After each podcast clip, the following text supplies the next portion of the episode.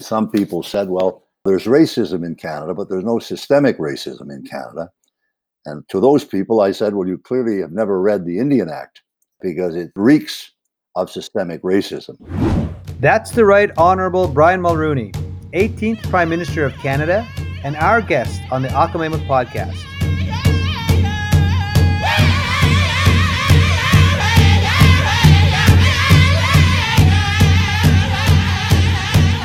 Tansi and welcome to the Akamemuk podcast.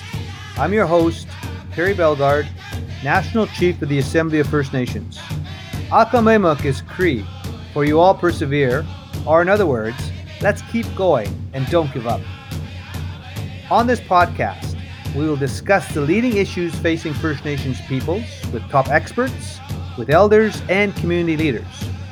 And today, we welcome one of Canada's most transformational leaders, Brian Mulroney was Canada's Prime Minister from 1984 to 1993.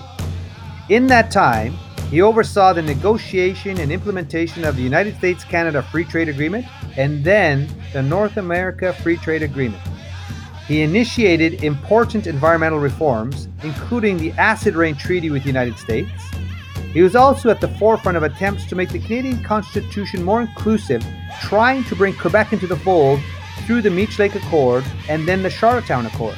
He also led the international fight against apartheid in South Africa. He was prime minister during the Oka crisis 30 years ago, which led his government to establish the Royal Commission on Aboriginal Peoples. It made sweeping recommendations on how to restructure the relationship between Indigenous and non Indigenous peoples. Welcome, Prime Minister Mulroney, to the Akamemuk podcast. Thank you, Perry. Happy to be with you. Prime Minister, let's talk about this moment that we're in right now you know, this global pandemic we're in right now. And the world is trying to find the balance between the environment, the economy. Right now, I'm working on a, a project with Prince Charles called the Great Reset that's looking at solutions for the future for the world. So, in this moment, how do you think we should be addressing the climate crisis domestically and or globally? Yeah, well, Perry, even in the even in Canada, an individual is never going to get elected prime minister anymore unless he has and particularly for the broad middle class in mm-hmm. Canada who change governments generally, unless he or she comes out with a splendid program to ensure that the environment, a pristine environment, is passed on to their children and grandchildren.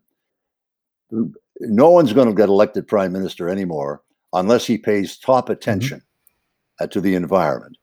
And not all go- governments or, or parties have done that in the past.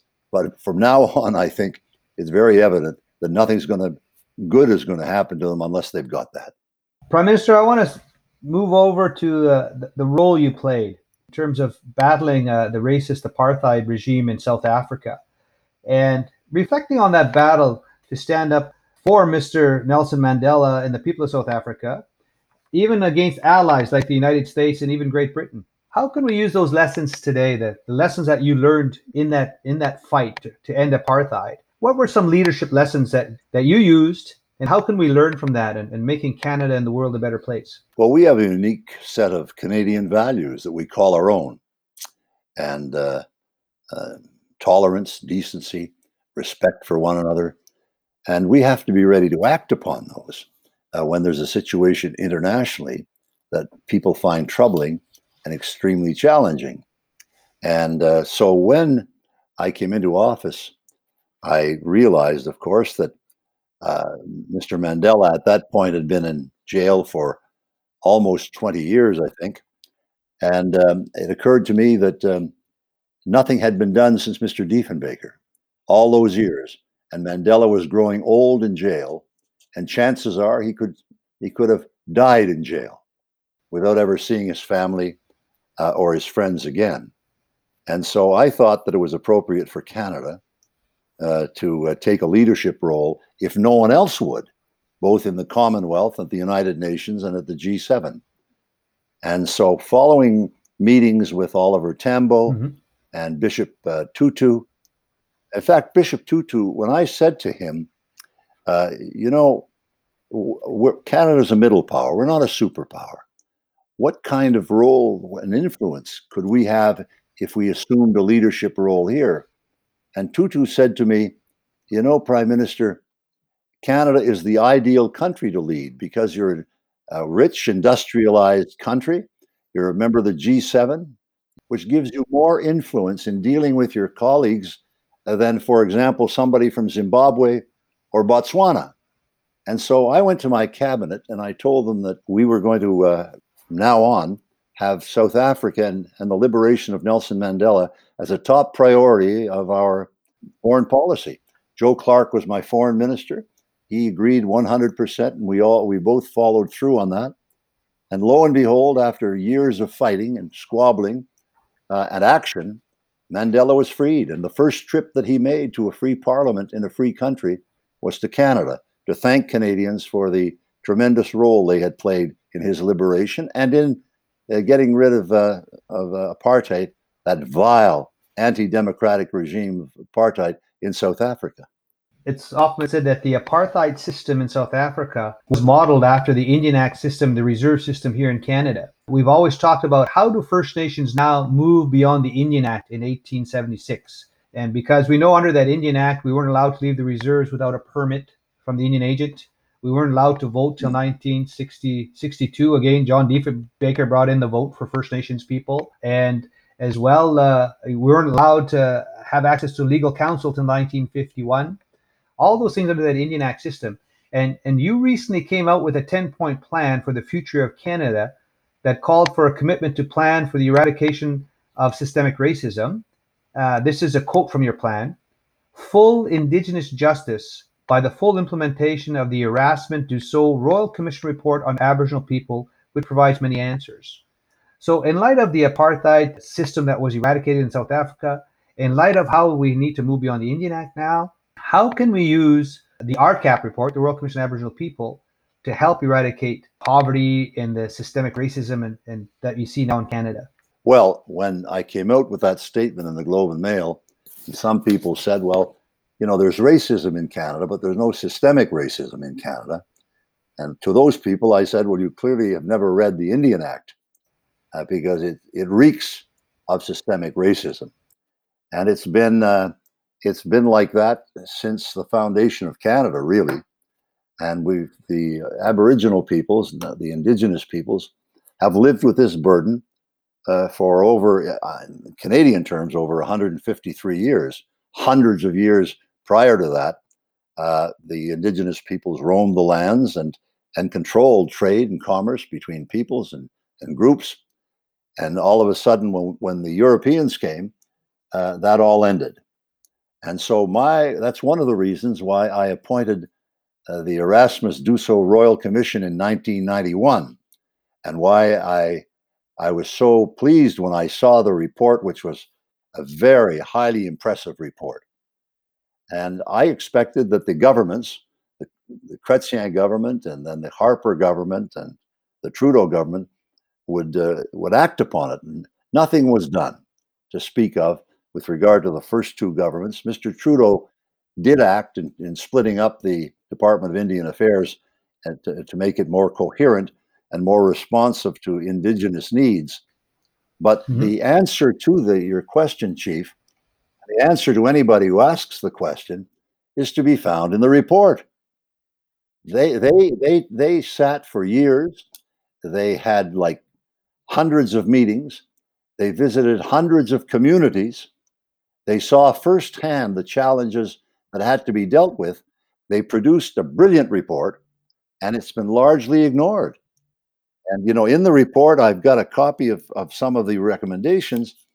You know, they they advocated a new royal proclamation stating Canada's commitment to new relationship and companion legislation setting out a treaty process and a recognition of Aboriginal nations and governments, recognition of an Aboriginal order of government, replacement of the Federal Department of Indian Affairs, which has been done, creation of an Aboriginal Parliament, expansion of the Aboriginal land and resource base, rec- initiatives to address social, education, health, and housing needs, including the training of 10,000 health professionals mm. over a 10 year period, establishment of an Aboriginal People's University, so on. Well, look, yeah. this, this was over 30 years ago, and none of, none of this has been done.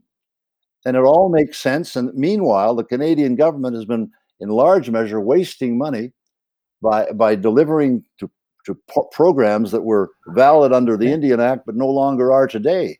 This is the way. This is the highway to the future for Indigenous peoples in Canada, and it's up to the government to get with the program. Let me just tell you one thing on that, Perry, that I that I've I've, I've considered.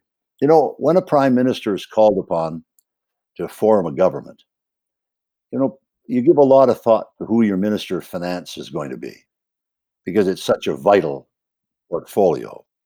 So you tend to take, in your judgment, the very best talent you have and put him in finance, him or her in finance. I think that going forward, a prime minister elected in the near future should look at his very best talent and rather put him or her in finance, hmm. should put him in charge of Indigenous affairs. Because there, there is the challenge to Canada. Nothing uh, in terms of major economic development like pipelines and, and so on is going to hmm. happen hmm. without a, re- a, resolution of this huge, okay. I'll call it a speed bump, for want of a better word, uh, to, on Canadians' uh, path to progress. Nothing's going to happen until you resolve problems relating to the indigenous communities and the and the environmentalists. So there there's the challenge for the future of Canada. From that, Prime Minister, I'll take the, the, the key word would be implementation of all these studies that have been done. Because I think back over the years, you had the Hawthorn report, Penner report, the Royal Commission on Aboriginal Peoples report, which you just referenced. Now we have the 94 TRC, the Truth and Reconciliation Commission's calls to action. And they also have the Missing and Murdered Indigenous Women and Girls call to justice. So we have five key reports. Yeah. But I think uh, your, your call to action would be governments start implementing all those good recommendations therein. Now.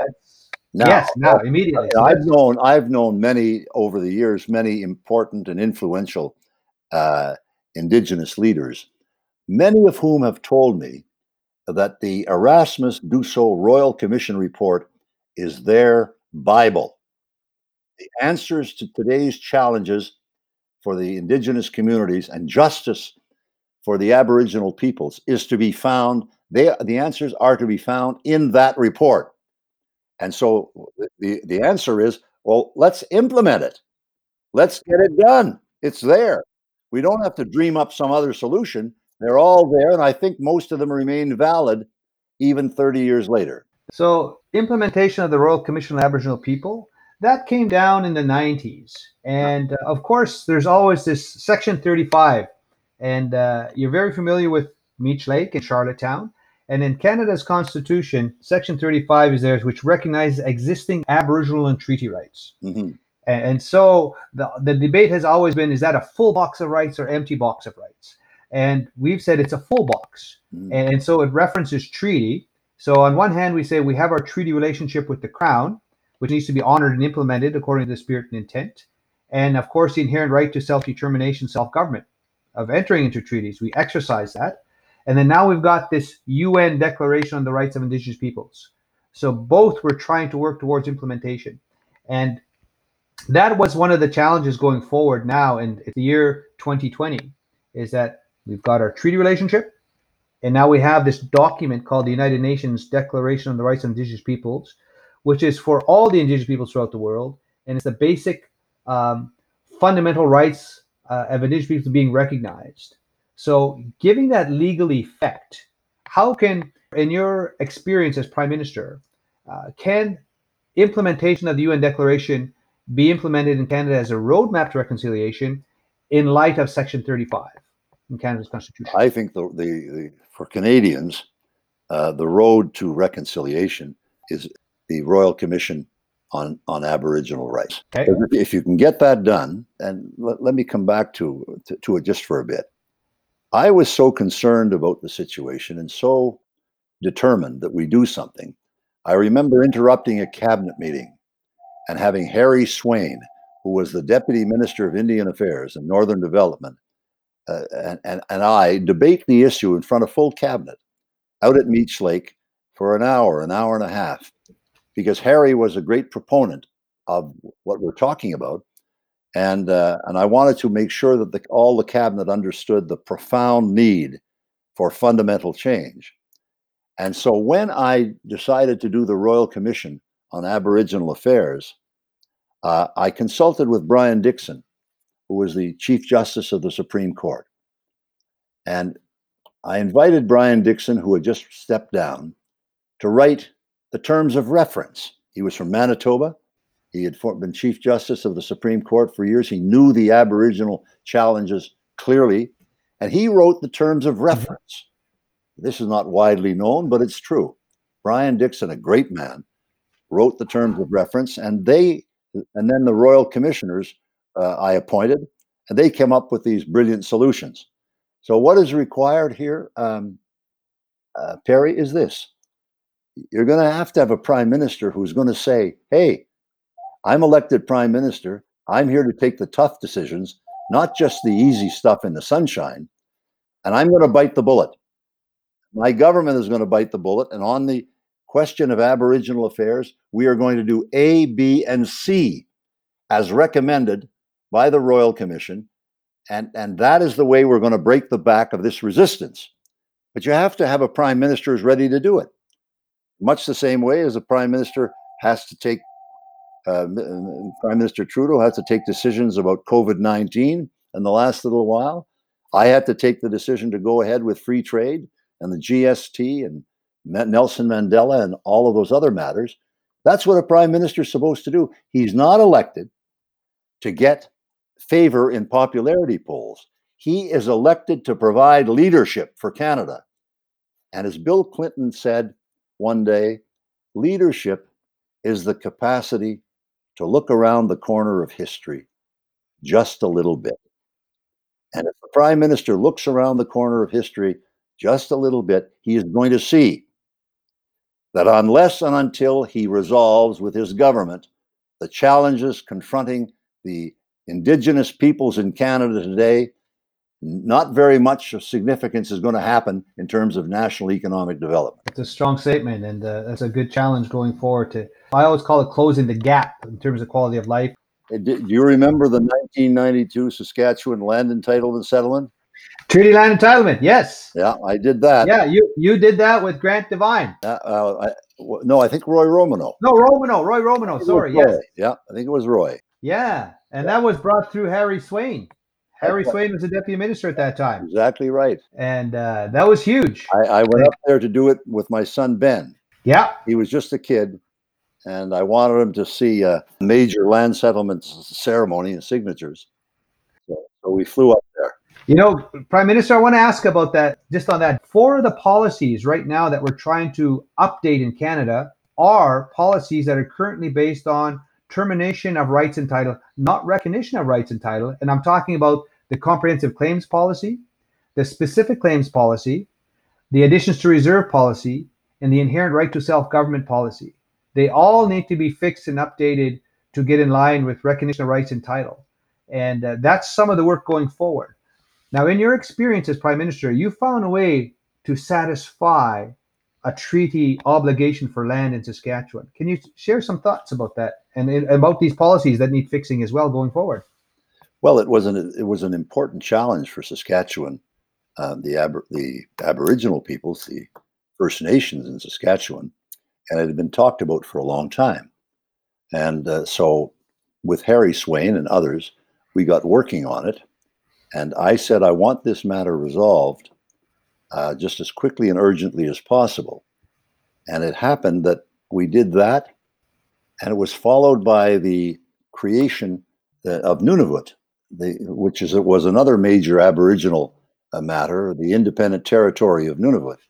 But the Saskatchewan land entitlement deal uh, was a big one. Uh, it affected the British Columbia Agreement. It affected other treaties that we were working on in Canada, and I think the um, the determination uh, of of the government to focus on a major complex problem like that uh, is the matter the way to ensure its resolution. But it comes back to what we were talking about earlier.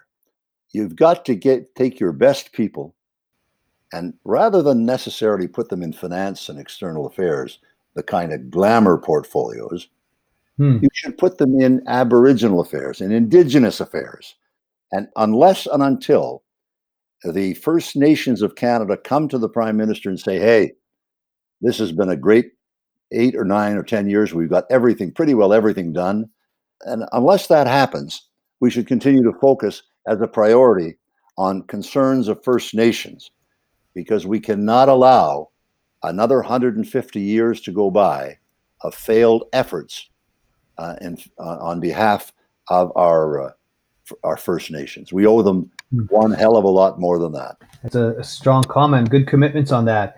And one of your points in your 10 point plan that you, you shared publicly was that we need to grow Canada's population. You know, we're around 40 million right now. We need to grow to 75 million. And of course, that will involve immigration. You know, so getting the immigrants to, to, to come to Canada and, and right across Canada, not just in the big urban centers. You know, it's got to be right across Canada. But at the same time, you have an aging population in Canada mm-hmm. and you have a skilled labor shortage in Canada. And then the fastest demographics in Canada are young First Nations men and women. That's right. And so the need for education and training is going to be key. So, yes, immigration on one hand, but investments in human capital. The fastest growing demographic of Canada are young First Nations men and women. So, the importance of education and training. What are your thoughts about balancing those two going forward to help rebuild Canada as a country? Well, they are complementary, exactly. For example, uh, when we established the Brian Mulroney Institute for Government down at St. Francis Xavier University in Nova Scotia, the first scholarships, and we have like, I think, 20 odd million dollars in scholarships, but the first ones that we established were, were scholarships uh, for young uh, Indigenous leaders uh, and, and young Black leaders in Canada, in Nova Scotia, uh, who can one day, I, w- I was asked one day, well, w- what do you want out of all of this? Because we raised $105 million for the project. And I said, well, all I want out of it is this maybe one day a young uh, Aboriginal leader who got a scholarship, Brian Mulroney scholarship to St. FX, becomes Prime Minister of Canada, and another becomes Premier of Nova Scotia. And I said, if we get both of those, I'll be I'll be happy.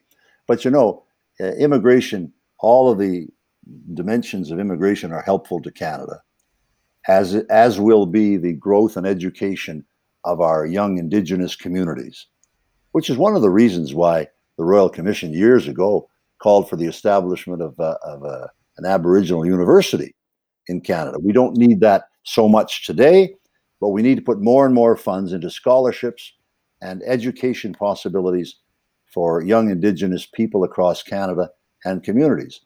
And that, with regard to the the, the uh, immigration, you know, we can construct construct an immigration and, and a tax system which encourages young people who come to Canada to settle outside of the great cities of Montreal, Toronto, and Vancouver, for example, and they mm-hmm. can move north with the proper uh, proper fiscal advantages and so on. And we have to also, along those lines, make a major statement on our sovereignty in the north and towards the Arctic because we're falling behind there.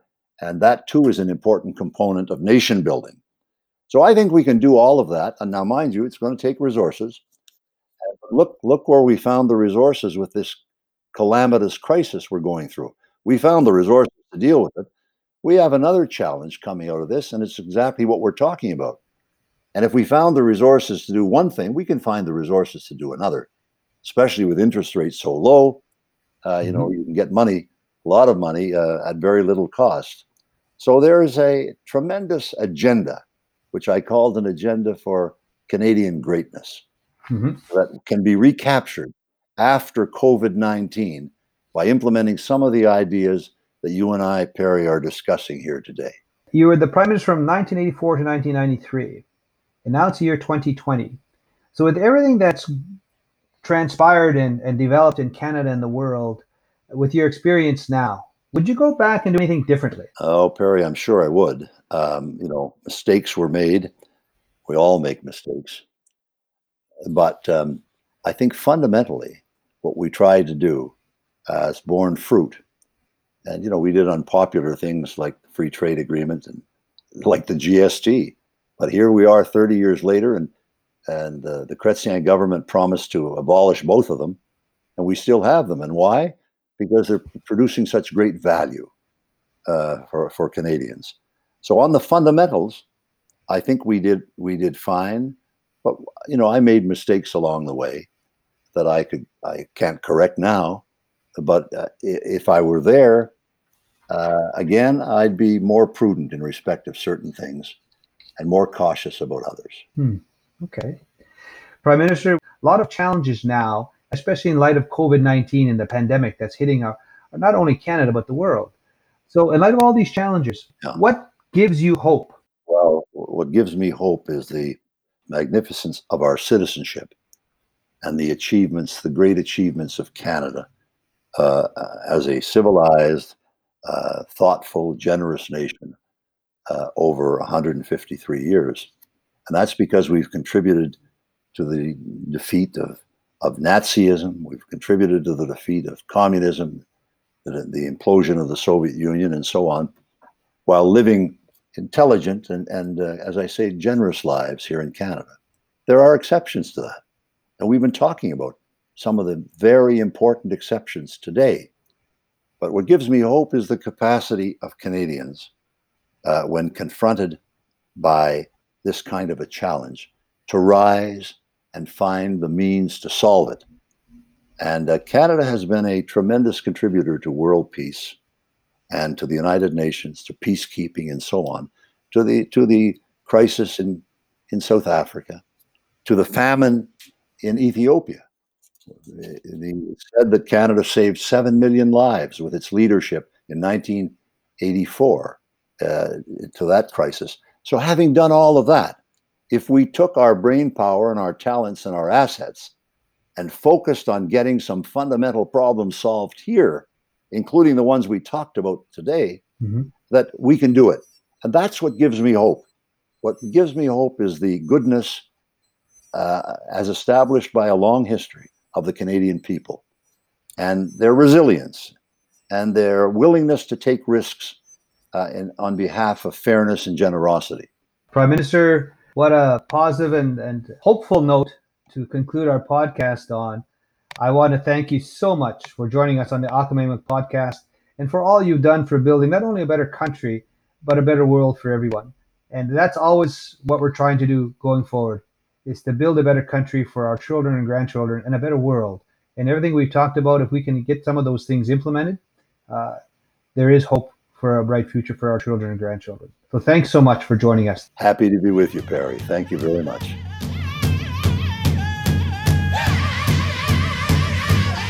And I want to thank all the people for listening to the Akamaimak podcast.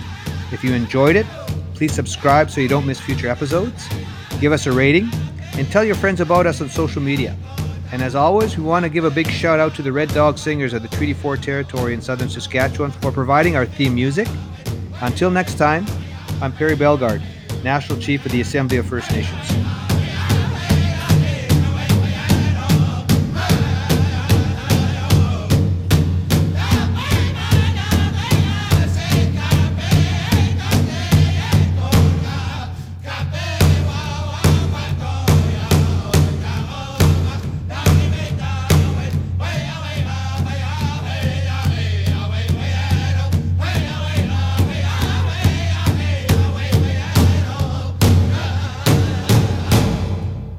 Covered everything pretty much, Prime Minister. How did you feel about it?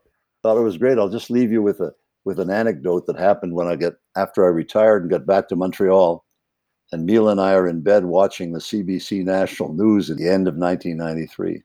And Peter Mansbridge comes on, and Peter says, From now on, when you communicate with me at the CBC, I want you to write to me at, at pmansbridge at cbc.ca. And I said to Mila, "What the hell is that about?" She said, "Well, that's that's the that's the new way that people are going to communicate through the internet." And I said to her, "Oh Jesus, that doesn't have a chance." all right. Okay. Well, good to see you all. You too. Take care, Prime Minister.